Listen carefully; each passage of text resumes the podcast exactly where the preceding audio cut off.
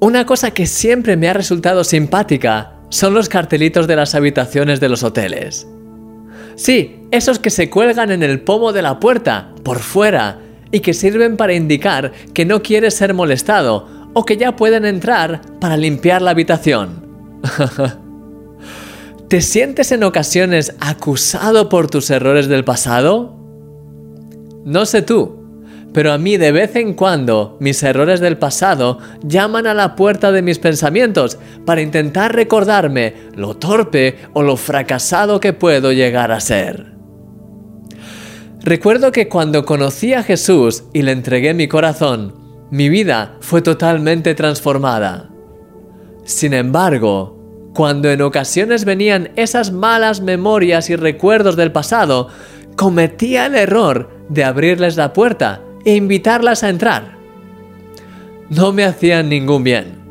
De hecho, siempre dejaban en mí una sensación de inferioridad que me llevaba incluso a dudar acerca de hasta qué punto podría Dios realmente obrar en mi vida o utilizarme para bendecir a los demás. El Salmo 103 continúa diciendo, Él es quien perdona todas tus iniquidades. Fíjate bien en la cantidad de pecados que Él perdona. Todos. No hay ninguno que se escape. Quizá en el fondo de tu corazón te sientes aún avergonzado por ciertas cosas que hiciste cuando no conocías a Jesús o por pecados que aún te persiguen.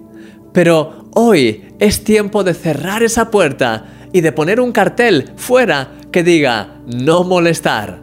Sí, querido amigo, Dios ya te ha perdonado. La pregunta es, ¿te has perdonado tú a ti mismo? Ya no eres quien solías ser. Y si hay pecados que aún te persiguen, no tienen en verdad nada que ver con tu nueva identidad. En el nombre de Jesús, eres libre de los errores del pasado y de los pecados del presente, porque en Él tienes victoria para ser esa nueva persona que Él te llama a ser, libre de todo pecado. En este día, levántate en oración y cierra la puerta en tu mente a todas esas mentiras del enemigo que vienen contra ti para desanimarte.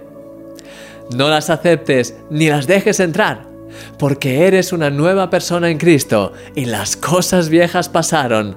He aquí, todas son hechas nuevas, como dice la Biblia.